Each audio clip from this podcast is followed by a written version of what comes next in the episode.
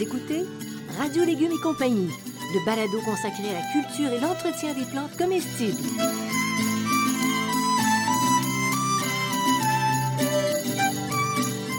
Laitue, Basilic, plantation, poivron, bleuets, pollinisation, haricots, arrosage, fraises, insectes ravageurs et maladies, concombres. fertilisation. Radio Légumes et compagnie, le balado qui vous dit tout pour cultiver et entretenir simplement les plantes comestibles de façon naturelle.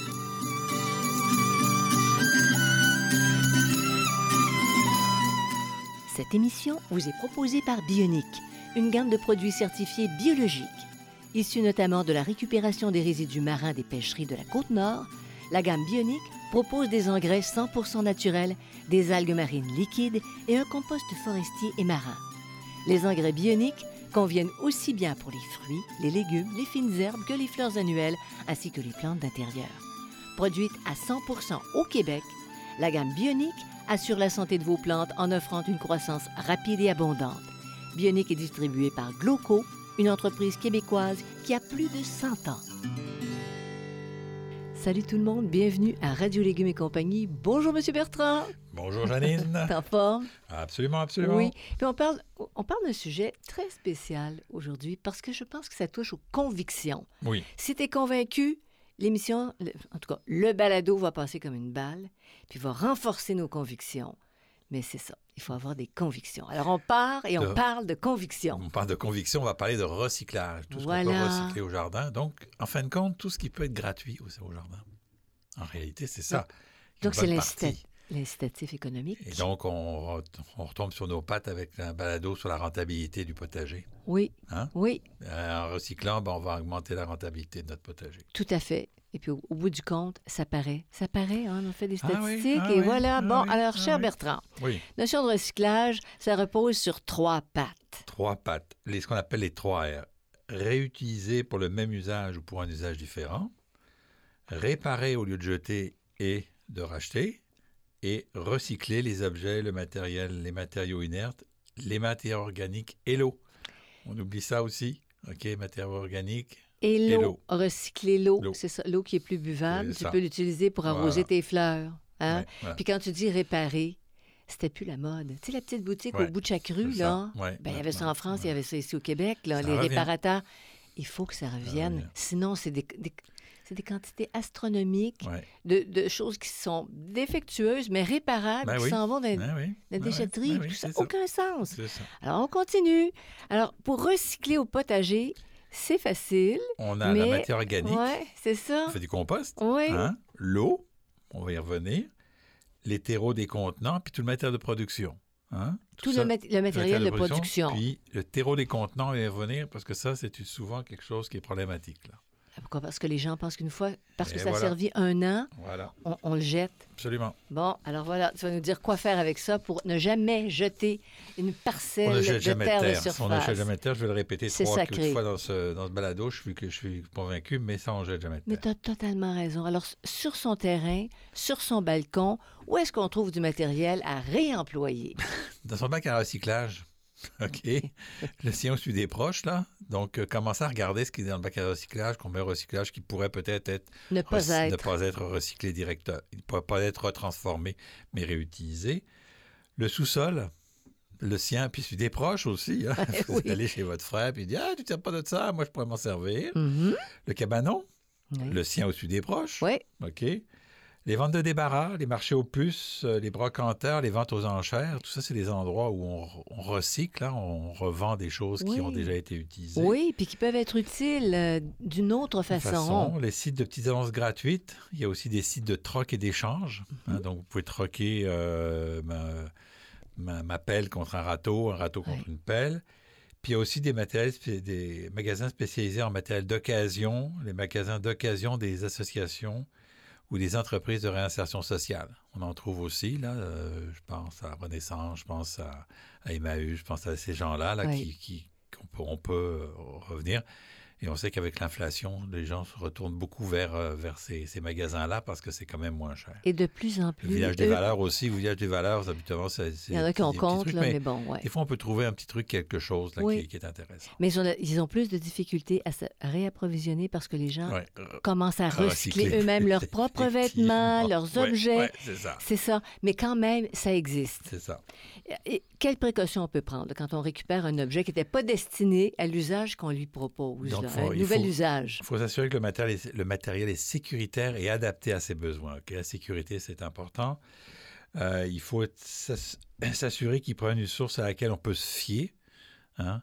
Pourquoi? Parce que s'il est en contact avec des produits euh, dangereux, ben ça, ça peut être problématique. Là, on peut s'intoxiquer à long terme, là, je parle. Oui, oui, oui, des bouteilles qui auraient servi, par exemple, à des produits, chi- des produits chimiques forts. Si on n'est ou- pas capable de déterminer la contamination potentielle, bon, si on sait par exemple c'est un pot avec d'eau de javel dedans, on sait que c'est avec de l'eau de javel, on va la laver trois, quatre fois, puis on sait que ça va se nettoyer.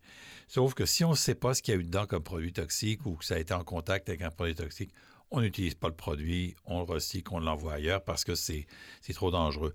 Ça ne veut pas dire qu'on va s'intoxiquer à court terme, mais c'est qu'on pourrait s'intoxiquer à, à long terme sur des micro euh, intoxications Des qu'on ne voit pas des passer, puis au, bout du compte, là, ça, peut, ça peut être problématique. On s'assure que ça n'a pas été en contact avec des produits euh, dangereux qui pourraient mettre en sur, euh, les- plantes en survie. Là, si on utilise des pots, puis ils ont- il y a eu des, des de produits l'huile, par chimiques, exemple. de des- des- l'huile ou choses oui. comme ça, c'est pas bon. Et puis donc, il faut toujours bien laver le matériel de récupération là, à grande eau avec du savon s'il faut pour, euh, quelle que soit la situation, pour s'assurer qu'il est bien décontaminé. Oui. Après, on en fait une utilisation Oui, normale. On, la, on lave pas tout ça. euh, tu vas revenir là-dessus sûrement là, pour l'économie d'eau. Oui, Tu sais, euh, laver tes pots chaque année, oui, tes, tes- tes brosses, tes Oui, laves pas, tu utilises, et ça fait la- le même boulot. absolument. Oui. Alors, quel matériel on peut réutiliser pour les semis? Bon. Ça, c'est intéressant. Euh, pour les semis, ben, un carton souple ou une feuille de papier imprimée des deux côtés, ben, ça sert de semoir. Au Ah, lieu d'acheter un semoir, vous les prenez, vous la pliez en deux, puis ça fait une petite longueur, puis vous pouvez semer avec ça. Vous voyez vos graines, puis vous pouvez déposer vos graines. C'est aussi simple que ça. Au lieu d'acheter un semoir qui coûte, qui coûte 8, 10, 15 dollars, puis ça. dans le fond, fait le même travail. semoir, c'est plus précis, mais vous pouvez le faire avec une feuille. Moi, je le fais toujours avec une feuille de papier. Et puis, euh, il y a une pince à épiler aussi, puis je descends mais tranquillement Avec une pince à épiler. T'as, t'as piqué ma pince Non, je m'en suis acheté une, chérie. Je n'ai pas piqué ta pince à épiler, je m'en suis acheté une que je laisse avec mes semences, qui est toujours à la même place, Ah, puis qui va être là pour les 20 prochaines années. Euh, Si tu ne me la piques pas. bon, jamais. On peut aussi utiliser des grosses bouteilles de plastique transparent, même si c'est pas une bonne idée de boire. euh, si c'est de l'eau, ça va. Puis encore, c'est pas une bonne idée d'acheter trop d'eau en bouteille. Mais une bouteille de transparente, on peut s'en servir pour faire une mini serre ou une mini cloche. Ou encore, Bertrand, les boîtes de brioche, les boîtes de croissants, c'est Oui. transparent. Oui. Puis encore là, on peut les utiliser de longues années. C'est étonnant. Oui, oui, ça a l'air très fragile. Non, c'est. À un moment donné, ça casse, c'est puis c'est tout, c'est mais ça. tu- Dans- Pour tasser les semis, au lieu d'acheter un truc euh, spécialisé, ben, une petite planchette de bois récupérée. euh, ça fait tout à fait l'affaire. En plus, l'avantage, c'est que vous pouvez l'acier à, à la largeur de votre, euh, de vos, comment dire, de, De ton de plateau. vos plateaux de semis. Puis si vous faites ça en alvéole, vous en trouvez un qui a à peu près la forme de l'alvéole. Vous tapez, vous, ta- vous tapez avec le bout du morceau de bois. Là, moi, c'est comme ça que je fais. ça, c'est au moment où tu sèmes pour Ouais. que vraiment il y ait contact entre la semence et ton terreau. C'est ça. En Donc, t'aplatissant un peu. tout- Là. je vous donne quelques exemples, mais tout ce qui peut être utilisé pour les semis. là. Puis Bertrand, ici, là, je pense que tu vas être très inventif. Quel Ouais. matériel on peut utiliser, réutiliser pour des contenants à semis? Alors, dans les contenants à semis, on y vient. Les boîtes à œufs en plastique ou en carton, sauf que c'est pour des périodes courtes, parce que c'est pas très profond. Et donc, moi, je vois des gens qui sèment ça puis qui attendent. Il faut faire attention, là. Il va falloir les repiquer ou les transplanter très rapidement parce qu'il n'y a pas beaucoup de terre. hein. Il y a un demi-œuf là, de terre, donc c'est pas beaucoup. Les pots de en plastique, les pots de yaourt, les pots de crème, tout ça, c'est re- c'est- c'est- c'est, euh, Utilisable. réutilisable. Les barquettes de présentation, justement, celles qui sont un peu profondes, là, pas celles qui sont plates, mais celles qui sont profondes. Euh, les verres en plastique ou en carton, hein, euh, ceux qui vont chez, chez Tim Hortons ou chez euh, Sta- Starbucks ou tout ce que tu voudras. Starbucks. Starbucks ou Tim Hortons. Euh, donc, vous pouvez réutiliser vos verres aussi à, à ce moment-là. Les fonds de bouteilles en plastique ou en carton de lait ou de jus. OK? Euh, le seul problème avec les, les- les fonds de bouteilles comme ça, c'est qu'ils ne sont pas réempilables. OK? Donc, ça prend beaucoup de place. à un C'est moment ça. donné, OK? Euh, les rouleaux de papier toilette ou essuie-tout, euh, ou, encore des ou on peut encore du papier journal roulé. Moi, j'aime moins ces techniques-là. Je trouve ça un peu compliqué, là. Euh, je préfère- parce que je fais, je fais toujours ça en plateau. Euh, il Mais va ça peut faire- se faire. il Puis, va puis falloir les des- conserves, des boîtes de conserve, ça, on voyait ça anciennement aussi. en- mais... anciennement aussi, Oui. les boîtes de conserve. Oui, tout, tout ce matériel-là peut être recyclé. Si vous voulez faire un semis de quelques graines, ben, une boîte de conserve, et vous savez que vous allez le repiquer après, vous allez le transplanter, ça peut être utilisé. Pour les plateaux de semis, en général, pour le semis, on ne fait pas de trous dedans. Non, OK? On n'a pas besoin de faire de trous dedans si c'est pas trop épais, là, dans ton plateau. dans, ton- dans le plateau. Oui. OK? Mhm. Euh, si on, on va le cultiver un petit peu plus longtemps, on va laisser pousser les plantes plus longtemps, là, il faut faire un trou de drainage. Dans le métal, le plastique ou le carton épais, il faut laisser un peu de, de drainage.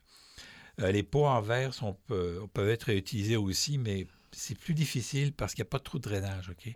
Donc, il ne faut pas laisser les plantes trop longtemps, puis il faudrait que le pot soit un petit peu plus bas que haut. Là. Puis c'est un arrosage qui n'est pas, qui est pas très intense quand on est au semis. C'est ça, ça, l'idée. oui, Tu n'as pas besoin de noyer ta plante euh, jusqu'aux racines, il n'y en a pas. Ça Les commence. bouchons de liège, les anciennes étiquettes de plantes vivaces, les vieux stores. Moi, j'utilise un vieux store qui est brisé.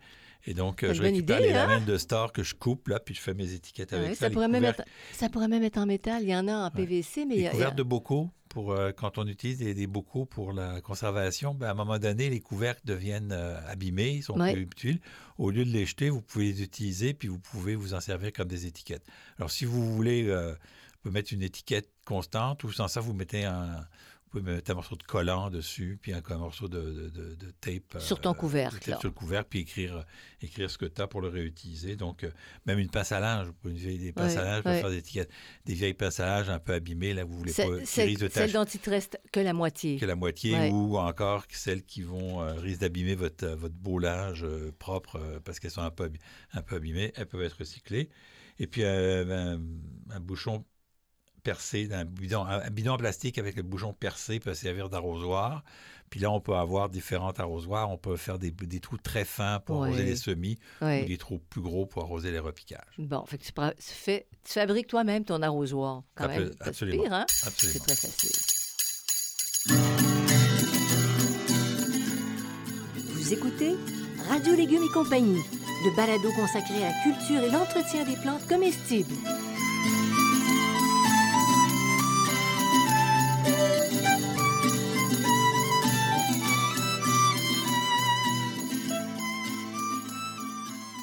Bionique, la gamme des engrais 100% naturels, propose Bionique compost marin et forestier. Ce compost, fait à la fois de carapaces de crustacés et de résidus d'écorce, est aussi vermicomposté, une véritable économie circulaire. Bionique compost marin et forestier a une bonne teneur en humus. Il est plus riche en éléments minéraux assimilables et son activité microbienne est très élevée. Ce compost stimule la croissance des végétaux, de la germination à la production des feuilles et de fruits. Bionique compost marin et forestier, distribué par Gloco, est en vente dans les centres de jardin.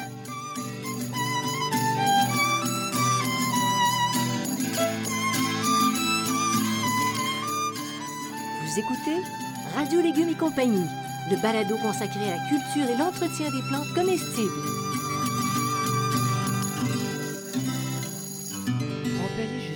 Dans la réutilisation du matériel? hein? On peut aller jusqu'à la fantaisie même?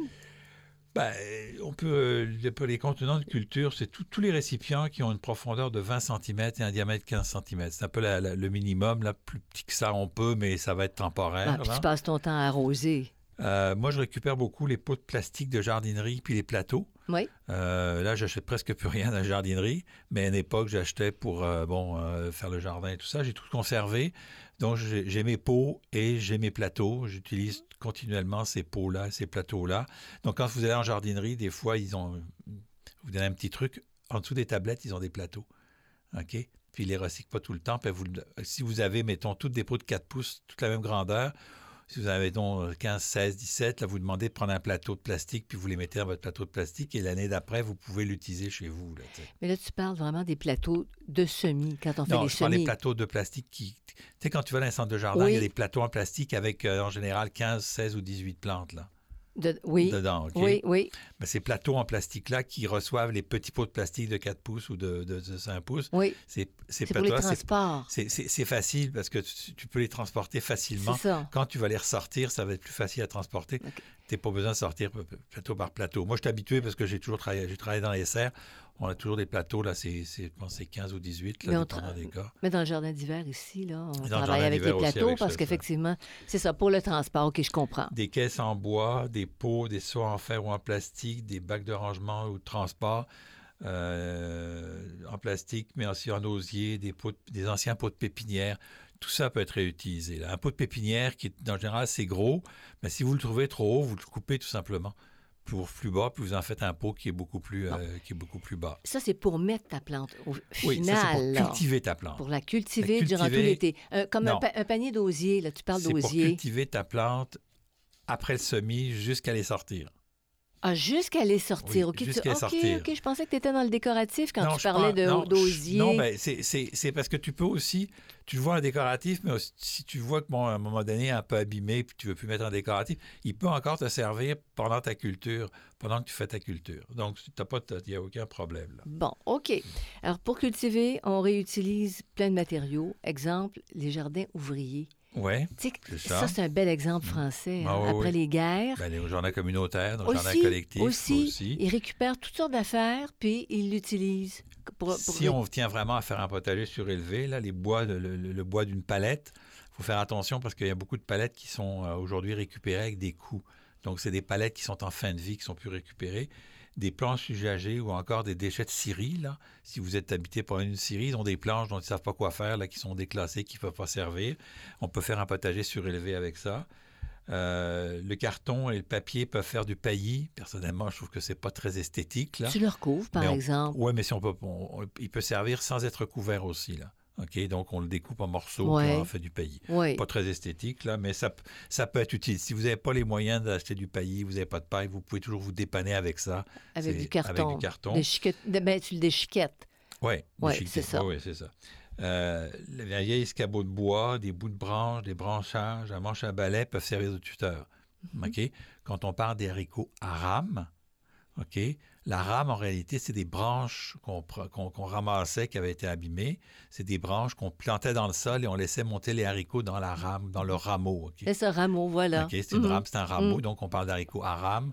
Et cette rame-là, c'est pas la rame de pagaie, là, pour faire des trucs, c'est c'est cette branche-là. Donc, une branche qui a cassé, puis qui tient encore, ben, vous la prenez, vous la fichez dans le sol, vous faites monter des haricots Ouais. là-dessus, puis ça va, ça, ça- ça va faire l'affaire. avoue que ça fait vraiment euh, potager euh, ouvrier, Oui, jardin oui, ouvrier, oui, hein, comme ça. Puis un, vie- un vieil escabeau, ça peut être très beau. Oui, oui. Ça peut même être hein, très beau. Tu fais grimper peut les plantes. grimper les plantes là-dessus. Un baril ou une grosse bouteille pour récupérer euh, l'eau de pluie. Bon, les barils, on connaît, on connaît ça. Là, on met ça sous les gouttières. Ça se remplit en cinq minutes quand il pleut. Et ça, ben, ça met quelques jours à se vider quand on en Mm. a besoin. Toutes, le- toutes sortes de matériaux récupérés peuvent servir pour créer, par exemple, un épouvantail. Hein, si vous avez des problèmes d'oiseaux puis vous voulez mettre un épouvantail, ben, au lieu d'acheter euh, du matériel neuf, vous pouvez acheter du gros matériel et faire des trucs des, très, très créatifs. Là. Mais honnêtement, à part décoratif, est-ce que ça fonctionne vraiment pour chasser les oiseaux? Ben, ça dépend. alors qu'on en a besoin au potager. Ben, pas tout le temps, pas tout le temps, mais bon, c'est un, vieux truc, l'épouvantail, puis ça fait partie du folklore. Là, donc, oui, euh, plus. Mais c'est beau, c'est comique. les, les outils usagés aussi, on peut utiliser. hein. Un outil euh, peut être euh, retravaillé, on re- euh, garder le garder, remettre un nouveau manche, garder des vieux. Si on a un outil cassé, puis le manche qui est bon, on garde le manche, on, on jette l'outil parce qu'il est plus utilisable, ou on essaye de Ou voir ce qu'il fait. sert on s'en autrement. autrement. Hum. Euh, si c'est le manche qui est cassé, on garde l'outil puis on cherche un nouveau manche. hein, on se débrouille. Et puis aussi les vieux draps usés qui font Oh. des toiles de protection, On ne jette jamais de vieux draps. Non, jamais, jamais. à moins qu'ils soient finis, finis, finis. Là, quand ils, ont, ils sont imbibés de, de peinture et imbibés d'huile, Ouais. là, à ce moment-là, on peut, les, on peut les mettre vraiment au vidange. Là, on peut les mettre aux poubelles parce que c'est fini. Ils là, sont rendus au bout de leur vie. Au bout Mais de tu sais, leur tu vie. peux t'en servir de tes, tes vieux draps pour la peinture, pour des guenilles, pour protéger les plantes du froid. Pour... Écoute, ça. jamais, surtout les lits doubles. Oh. Ah, les lidos, OK. là, plus, en plus, évocateur. plus inté- plus intéressant pour le lido que pour le simple. Bon, OK. T'as plus de tissu. Ah oui, c'est ça, tu as plus de tissu, d'accord. Et quels matériaux inertes on peut recycler au jardin?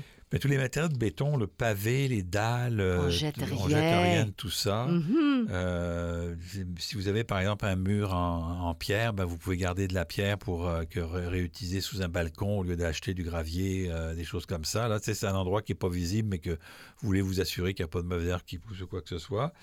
Le- les tiges de fer, les plaques de fer, euh, toutes ces choses-là peuvent ouais. être réutilisées. Il y en a qui n'aiment pas ça parce que ça finit par rouiller dans bien des cas, mais tu fais un petit traitement de peinture, Oui. puis ça te donne, ça uniformise tes couleurs au potager, c'est très bien. Pe- Peinture anti-rouille, c'est parfait. Exactement. Ensuite, un balcon comme tuteur, mon cher ami. Là, franchement, t'as poussé. Allez, c'est C'est ça. On bon. peut récupérer des Oui. éléments au balcon. Ben, les poteaux de galerie, les rampes euh, peuvent servir à faire courir des pentes grimpantes ou encore à supporter des contenants. Puis si vous avez une galerie, ben, vous, vous pouvez accrocher des pots suspendus. Donc, c'est de la récupération. C'est-à-dire que au lieu d'utiliser votre potager, vous pouvez, euh, au lieu d'aller chercher dans un tuteur, ben, peut-être vous pouvez faire monter votre, euh, vos haricots sur votre... euh, là, il faut les diriger un peu, là. Mais vous pouvez faire monter vos haricots ou vos pois sur, sur, ces, sur les poteaux de, de balcon, sur les choses comme ça. Ça ne va pas les abîmer, et surtout que c'est temporaire, donc c'est pour, euh, pour quelques semaines. donc ça ne va pas les abîmer. C'est ça. Donc, on, on utilise tout. Puis en plus, ça fait le potager très pro- proche de nous. Ben oui. Quand c'est sur la galerie, c'est bien ça, agréable. En, en ville, quand on n'a euh, qu'un balcon, ben, on peut faire tout ça. Là. Puis tu n'es pas obligé d'avoir du sol au sol. Tu peux être au deuxième étage, puis mettre des Oui, jardinières, puis tu fais grimper sur tes poteaux de galerie. c'est ça. Sur à ton ça, niveau. ça. Alors, comment recycler maintenant les matières organiques? Comment on fait ça? Ben, c'est le Ah. compostage. Eh, Ah oui, c'est le compostage. Il y a deux, il y a, il y deux, il y a deux sortes de compostage. Ce qu'on appelle le compostage de surface, où on va déposer la matière organique brute sur le sol. Ça, Dans les plates-bandes, par exemple? dans- ça, dans- ça peut être dans les plates-bandes, ça peut être dans le potager aussi. On, on le fait de manière brute. Moi, je le fais dans, le, dans les plates-bandes, dans le sens où je laisse mes feuilles tomber à l'automne, puis je les laisse là à l'automne. Donc, c'est une forme de compostage de surface. Là, les, les feuilles vont prendre du temps à se décomposer. Elles vont me servir de paillis la première année, puis elles vont servir de nourriture les années suivantes. Mais on peut prendre aussi, ça se fait en permaculture beaucoup, on peut prendre les déchets de table, puis les mettre directement sur le sol. Dans, dans tes plates, Dans dans, tes, dans tes- une technique qui est particulière, je ne rentrerai pas dans le détail. Là. Si un jour on fait un quelque chose sur le compostage, on en reparlera. Ouais. Vous avez le compostage en tasse qu'on appelle. Mm. OK? Et là, vous avez deux types de compostage. Le compostage à froid. Ce qu'on a- C'est le compostage qu'on fait dans un composteur, normalement. Le composteur de maison, Le ce, que, composteur ce de que- ce que maison. les villes donnent aux, citoyens. Et là, on ajoute régulièrement de la matière organique. OK? Et donc, il y a un petit coup de feu. Ça, la température va monter à environ 40 degrés.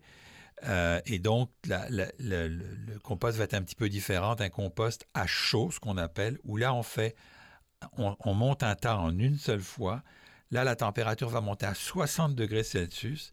Et là, les, euh, les spores de maladies et d'insectes euh, et des- les œufs d'insectes vont disparaître. OK? Et ça, tu peux faire ça quand tu as un grand terrain. Tu as un grand terrain. C'est rare. Parce que tu fais un tas, ouais. tu attends plusieurs semaines avant de le retourner, OK? Oui, Mais dans un composteur maison, c'est ce qu'on appelle du compostage à froid parce qu'on est continuellement en train d'en remettre. Donc, il n'y a pas, de, y a pas de, de coup de feu aussi important, là. Puis, on- en général, on veut rebrasser aussi ça, donc c'est un peu... Mais c'est du compost d'une qualité, euh, d'une d'une qualité un petit peu moindre, à mon avis, là. que le Quoique je suis pas compostage à certain, chaud. là, je suis en train de, de, de, de- lire là-dessus, puis c'est pas évident, non, c'est pas évident. Euh, et donc, euh, c'est- c'est c'est- c'est dans ce sens Parce que c'est pas tout le monde qui peut se permettre de faire le gros tas, d'avoir suffisamment de matériaux. C'est ça, en général, par exemple en banlieue ou- en ville, quand tu as un certain terrain, tu ajoutes au fur et à mesure, fait que c'est pas possible. ça, Pour la quantité de, à composter c'est ça. À froid, c'est quand même bien acceptable. ça, le compostage à chaud, c'est ce qu'on appelle le compostage en andant. Là, euh, c'est ce que font les compagnies quand ils font du compostage. Oui. hein, les immenses tas. Alors, quelle matière on peut composter? Les légumes, entiers ou sous forme de pelure. Le légume entier, c'est si vous avez loupé votre coupe et vous l'avez laissé pourrir, ben, mettez-le dans le compost, euh, re- re- retournez-le à la terre, mettez-le pas dans, dans, les, dans, dans les poubelles, les vidanges qui s'en vont. Là. Remettez-le. Les résidus de fines herbes, euh, les paillis, euh, le paillis issu de la- du, de la- du paillage, on ne remet pas le bois ramé- raméal fragmenté, mais si on a utilisé du foin, si on a utilisé de la paille, si on a utilisé quelque chose qui se décompose, on peut le remettre dans le, dans, dans le compost. Ça, c'est a- avec quoi on recouvre, par exemple, une planche de fraises. Là, les... C'est ça. Bon, C'est ça, quand, on, paille- quand, quand- quand on refait, ça. quand au bout de deux, trois ans, on refait la planche de fraise, on peut le ramasser. Au lieu de le mettre, on le remet dans le compost, puis on le repart. Les fleurs euh, comestibles, les plantes décoratives, les feuilles séchées, Puis les plants de légumes, les racines, les tiges, les feuilles, les plantes, on, peut, tout mettre, on peut tout mettre ça. Il y a des exceptions. Par exemple, le chou, si on a de la hernie du chou qui se promène, ben on, va, on va détruire la plante au complet. Il y a certaines plantes, mais là, je le donne toujours les explications quand je donne pour les, insectes, là. Ah. Donc, vérifier pour chaque insecte. Mais dans certains cas, on va garder la plante. Dans d'autres cas, on va détruire la plante. En clair, quand c'est infesté, tu ne mets pas. Quand tu as, une infestation de pucerons, tu ne mets pas ça dans le composteur. Non, quand tu as une grosse infestation. Une grosse, mais c'est ça. Quand tu as une petite infestation, c'est pas très grave parce que tes pucerons, là, t'as beau. Ils vont être étouffés. même si tu fais un compost à froid puis tu ne montes pas à 60 degrés, les, les, pucerons, ils vont venir, ils sont présents, ils vont venir. Alors, c'est pas ça qui a fait la différence, OK? Mais, une grosse infestation, des plantes malades, tu ne mets pas ça dans le compost. il y a certaines plantes que, tu, mets, que, que, tu détruis, il y, a, certaines maladies que tu détruis, puis il y, a, certains... Tu la, pierre, la pierrite du chou, par exemple, tu ne l'enlèves pas parce que ça, de toute façon, ils vont venir, là, Il faut que tu aies d'autres stratégies pour t'en débarrasser. Mais à la hernie du chou, ça, tu vas t'en débarrasser parce que c'est dans le sol et là, tu vas vouloir t'en débarrasser. Bon. Quand tu as un doute, tu ne le mets pas dans le compost. On peut dire ça quand on n'est pas spécialiste. Puis envoyer les, plantes qui sont un petit peu affectées dans les ramassages communautaires, les, bacs, euh, les bacs verts. Oui. C'est correct, ça? Oui, c'est correct. Eux, ils sont capables de gérer ça? Ça peut, être, ça peut être aussi parce que c'est des procédés qui sont différents. Ils sont différents. Vous écoutez Radio Légumes et compagnie, le balado consacré à la culture et l'entretien des plantes comestibles.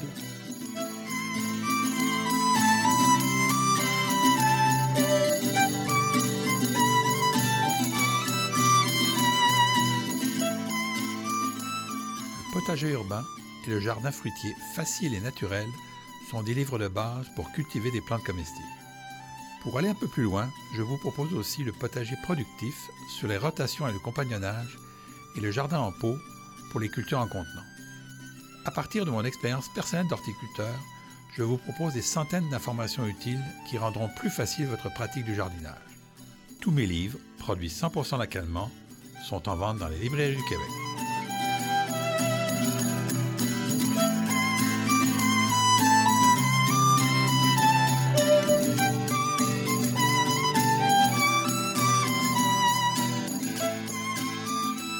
Écoutez Radio Légumes et compagnie, le balado consacré à la culture et l'entretien des plantes comestibles.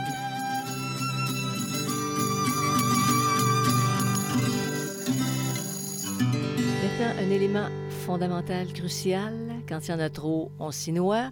Récupérer l'eau de pluie qui coule des toitures, c'est une richesse qui nous coule sur la tête autrement puis qu'on récupère pas. Alors, le moyen le plus simple, c'est le, le baril de pluie. OK?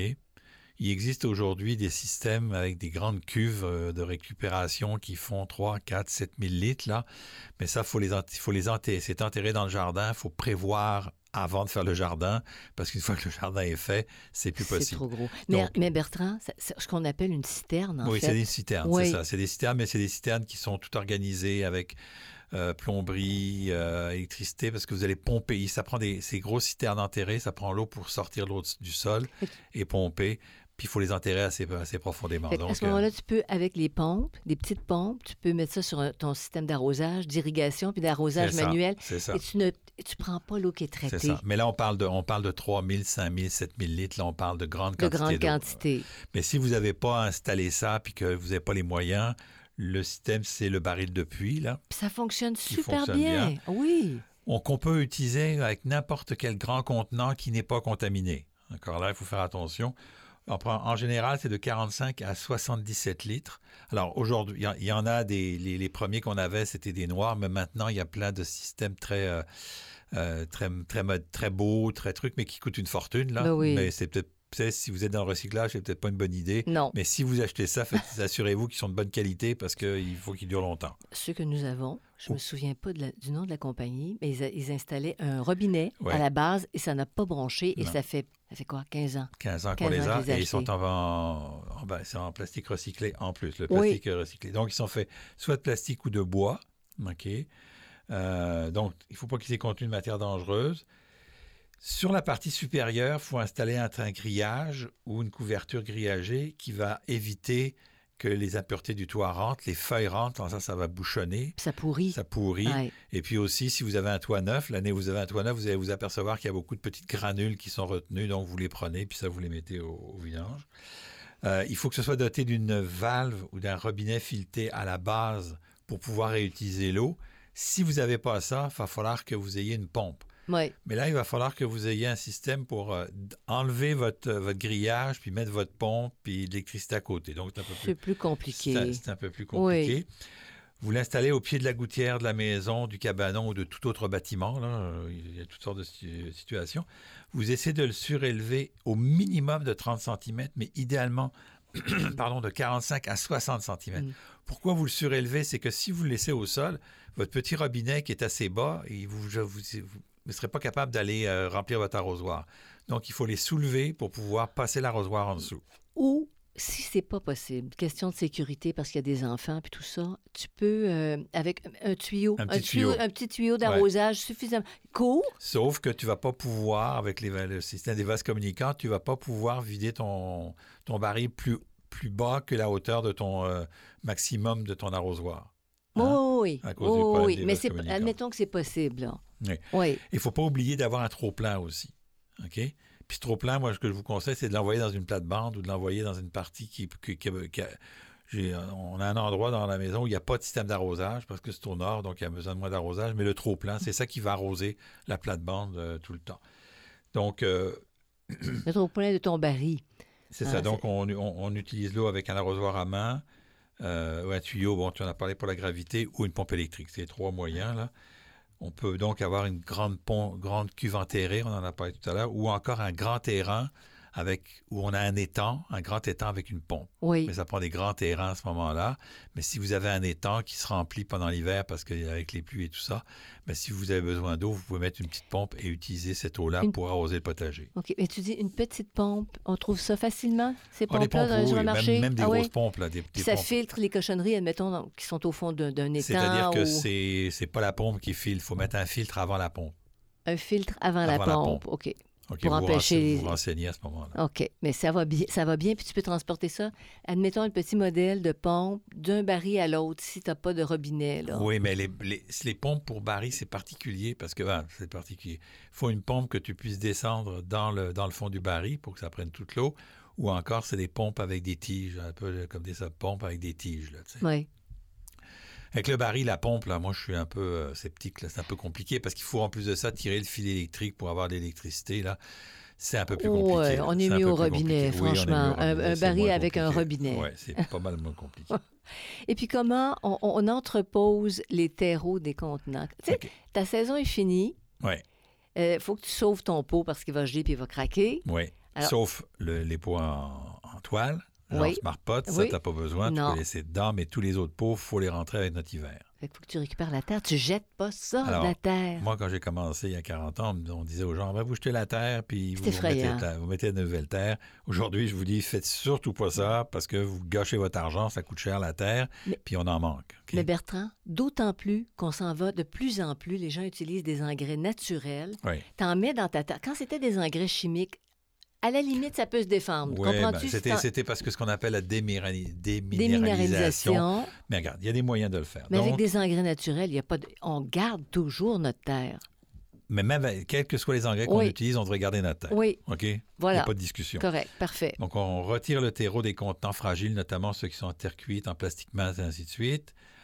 On les entrepose en tas, OK, euh, dans des gros pots de plastique épais ou euh, en métal, euh, comme des vieilles poubelles, par exemple, ça peut faire? Euh, ce qu'il faut savoir, c'est que l'hiver va détruire une grande partie des maladies. Donc, on les met, moi, je les mets dans des sacs de plastique. Je garde mes, je rachète toujours un peu de terre au printemps. Je garde mes sacs de, sacs de plastique. J'ai des sacs de plastique, donc je mets ma- ma terre dans mes sacs de plastique. Au printemps, on ajoute simplement une partie de compost à deux parties de terreau existants que l'on mélange bien. Donc, une partie de compost à deux parties de terreau. Et on mélange le tout. Euh, et on peut se servir euh, de ce mélange-là euh, au printemps suivant. Au printemps suivant, on refait la même chose deux, deux, euh, deux terreaux, un compost, deux terreaux, un compost. Donc, soit on utilise son propre compost maison, soit on achète du compost qu'on rajoute. Mais vois-tu le nombre de voyages pour aller chercher des sacs de terre que tu évites en Oui. faisant ça? C'est énorme. Tu en achètes toujours, c'est sûr. Il faut renou- renouveler. C'est mais... ça. Si on voit qu'il y a une baisse des rendements, on ajoute du- un peu plus de terreau non préparé. On peut, au bout de Euh, 3-4 du terreau ans, tout préparé. tout préparer. Oui, OK. Ce qu'on peut faire, c'est qu'au bout de 3-4 ans, si on voit que ça baisse, ben là, on, on- on vient, on vient couper moitié terreau neuf, moitié terreau ancien, on et, puis, et puis un peu de compost pour régénérer tout ça.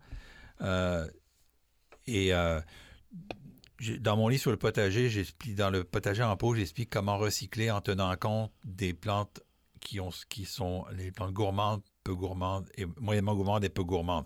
C'est un peu plus compliqué, je n'expliquerai pas ici, là, parce que Ouais, c'est un peu plus ouais. compliqué. Mais on peut aussi euh, faire ces rotations avec du terreau et conserver du terreau d'année en année. OK?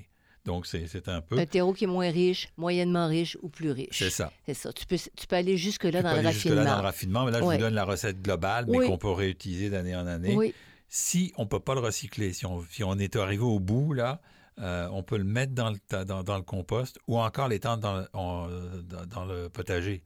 Mais Ah, on si plus de place ne pour prend les... pas sa terre pour l'envoyer dans, l'envoyer dans les vidanges. Ça n'a pas de Jamais, sens. Jamais, c'est ça. Mm. jamais mis à la poubelle. Donc, on, on- on met ça dans le, ta- on met ça dans le compost. On peut rajouter un peu de terre. Si on en a trop, on peut l'étendre ou la garder en sac puis la mettre l'année d'après.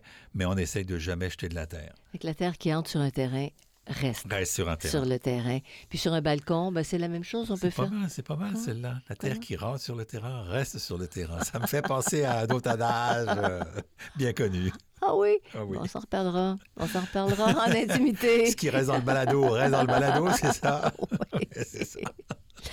Alors voilà ce qui complète, réutiliser, réparer, recycler tout ce qui entre dans le jardin et le potager. C'est super. Ça complète notre sujet pour Oui, aujourd'hui, Bertrand. Bon, alors on va sur radiolégumes.com pour rester informé. Et puis, euh, ben, on écoute les balados, on en a, on, a- on approche 80. Là. Oui. Ça va très bien.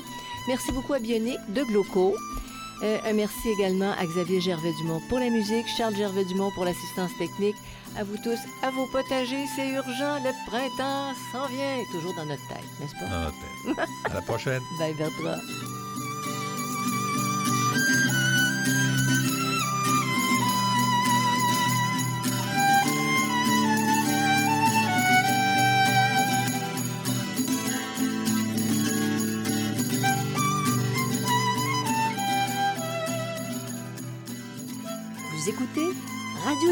Compagnie, le balado consacré à la culture et l'entretien des plantes comestibles.